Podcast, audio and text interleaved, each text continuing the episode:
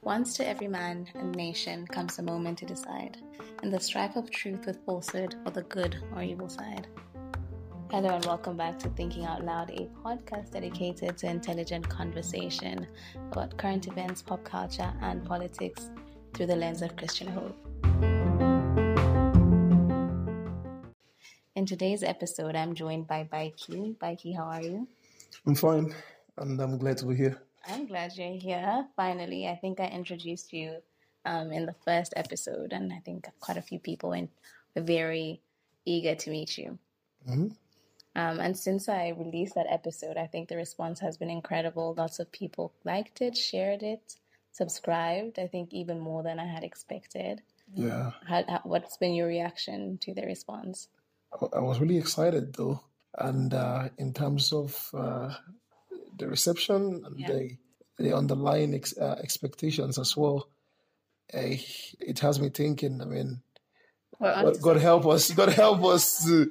God help us to really satisfy you know the expectations of our yeah, listeners. Definitely, for sure. I mean, I'm very grateful to every single person that's been tuned in and has been eager and expressed their interest in the podcast. And I truly do hope that we can um, go on this journey together. So thank you, thank you, thank you so much. Sure. In today's episode, I will be giving you, well, we will be giving you a prescription to success. Um, generally, I think we can all agree that life is difficult, right? And there's mm-hmm. lots of suffering in it. In fact, the baseline conditions of life are difficult. They, some of the things that they include are suffering and malevolence. Um, I think this is something I've come to learn on a personal level this year. And I think for many people, the pandemic has sort of expedited this reality. Something I believe the West has done is set a very good benchmark for what a successful life looks like or what success looks like. Um, in fact, in their Declaration of Independence, they coin it really well as the pursuit of happiness. But the problem with pursuing happiness is that life happens. You know, problems come along and happiness dissipates and you're left with nothing. So it only makes sense then that we pursue something more meaningful, something that is deeper than happiness, something more durable, perhaps. What do you think yeah. about that, Becky? Yeah, it's it's very very correct. I mean, the societal perception of happiness has always been about um, the totality of your life's achievements and life's pursuits, yeah. culminating in your eventual happiness. Yeah. And uh, we understand, as you said, that happiness itself is a fleeting or a temporary phenomenon. Yeah. And uh, the Bible even says at some point, I think in um, Second Corinthians 4, verse 18, I think so, where Paul was advising the Corinthian church to get their eyes off the things of the natural, you know, yeah. that these things that are fleeting, these things that are uh, temporary, because eventually, I mean, you don't want to have yourself pursue something that that is here today and gone tomorrow. That is completely true. I think this is true as well in the in the biblical book of Ecclesiastes, where we're told like the acquisition of stuff and or mm-hmm. pleasure doesn't really surmount to lasting or meaningful happiness. Sure. I think generally in an era of pop culture um, where victims go viral, the adoption of responsibility that's talked about in the opening line of uh, James Russell Lowell's poem, Once to Every Man and Nation, um, makes the choice for the good or evil side become that much more difficult, right? Mm-hmm. If you think about the psychological causes of catastrophic governance in history, you learn about responsibility, responsibility yeah. of the sovereign individual. Um, and you learn about how, in many ways, his leaders or people fail to adequately take up the mantle of responsibility. Mm-hmm. Um, and in our culture, we have, in our culture today, we have this very powerful and potent notion or idea that we are all of intrinsic or unique value. Um, but associated to that value is responsibility, right? Yeah. It's responsibility of our own integrity, um, that of our families, even that of our nations. Think about democratic societies, much like the one you and I live in. Um, mm-hmm. They're predicated on the basis that each one of us is sufficiently significant, right? Yeah even the very idea of democracy gives um, each individual mm. an opportunity to contribute to deciding the fate of everyone else. Yes. So, I mean, to each and everyone is given that opportunity. So you have to use that opportunity responsibly, Correct. knowing that you're deciding the fate or the destiny of a larger mass than yourself. Yeah, that is true. So we've been entrusted in our hands um, the destiny of nations. So this responsibility generally that we have ought to be taken seriously because we understand that the good things we do in our lives ripple outwards. Conversely, the bad things matter as well. Yeah. Bible, some, somewhere in uh, Deuteronomy uh, 30, verse 19, um, right? That was like one of God's earliest instructions to the Israelites after they came out from from Egypt. God had told them um, when they were set to get into the promised land. Yeah. God said that He uh, He has called heaven and earth to bear record mm-hmm. of this day against the Israelites. That is Deuteronomy 30, verse 19. And it says, I have set before you life and death, uh-huh. blessings and curses. Uh-huh. Therefore, choose life that both you and your seed may live. So you see that even after facilitating the exodus from Egypt to the promised land, mm-hmm.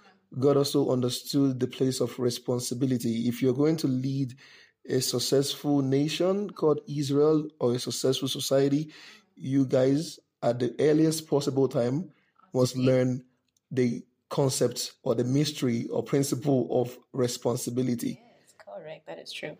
Um, so, I mean, you've talked about it at length, but I want to ask you this again. So, what do you, what would you say as Christians we ought to pursue in order to achieve success? Yes, so I believe as Christians we should first of all pursue Christ. And the Bible says, "Seek ye first, seek ye first the kingdom of God and His righteousness, and all other things, including success itself, will be added onto it." So, Christ, um, on your journey to uh, to success, pursue Christ, and then success will be thrown alongside. Yeah. And secondly, pursue purpose, Okay. pursue your calling. All right. I think in order to fully answer this, we need to we ought to define what our parameters of success um, dictate. So, what would you say de- defines the parameters of success for you as a Christian? Well, there's a classic scripture, Joshua 1 8, Okay. where God spoke to Joshua saying, um, This book of the law, that's the Bible, the word of God, um, should not or shall not depart from your heart, but thou shalt meditate upon it day and night and observe to do all that is written therein.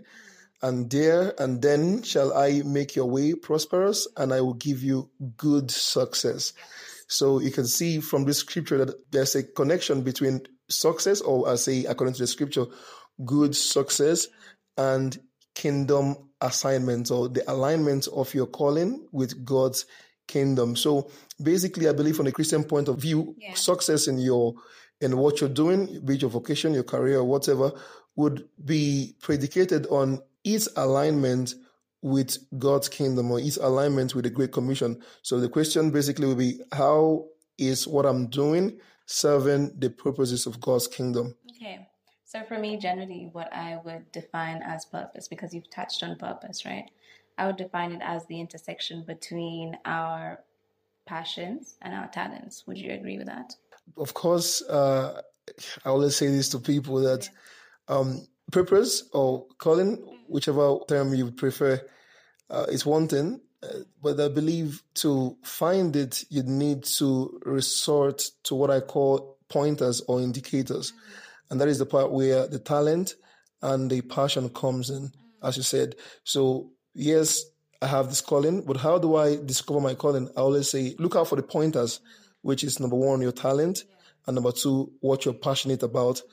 Uh, more often than not, God uses these two important devices or factors to point us towards what He wants us to do, what our our calling and our purposes. I mean, it worked for me, and it's also worked for a lot of other people too. So yeah, I think generally for me, uh, the sort of people I deem as successful are people who have been able to recognize um, their unique gifting in life and have been able to put that to the service of their goals. definitely. Um, but what would you say? What do you think is? Do you think there's a greater calling than this thing of purpose, pursuing purpose? What do you think?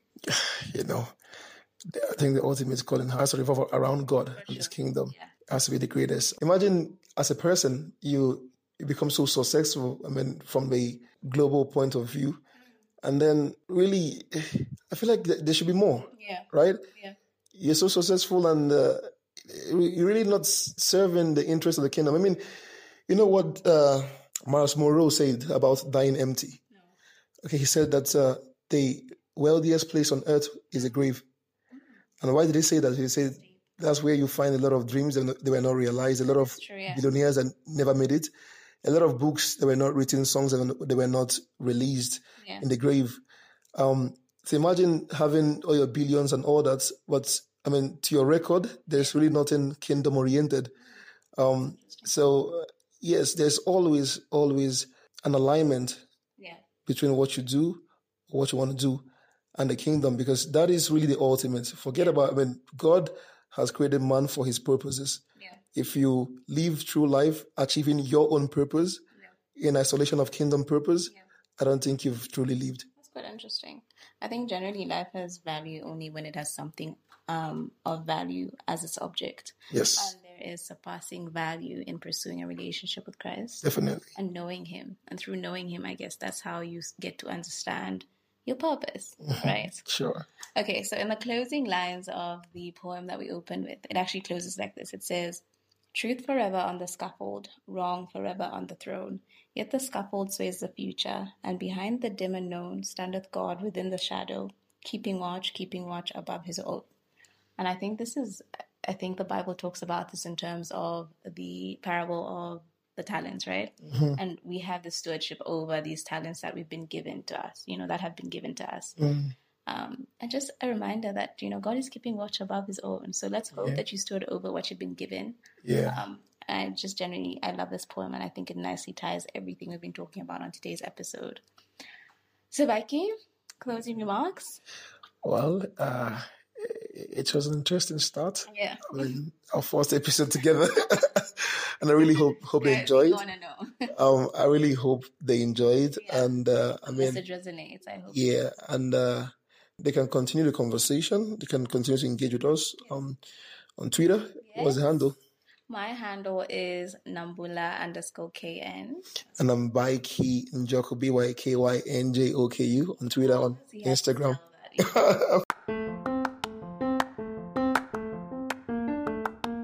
of course. Thank you so much for listening in. That has been today's episode of Thinking Out Loud. Um, hope you join us next Sunday. Um, don't forget to like, share, and subscribe.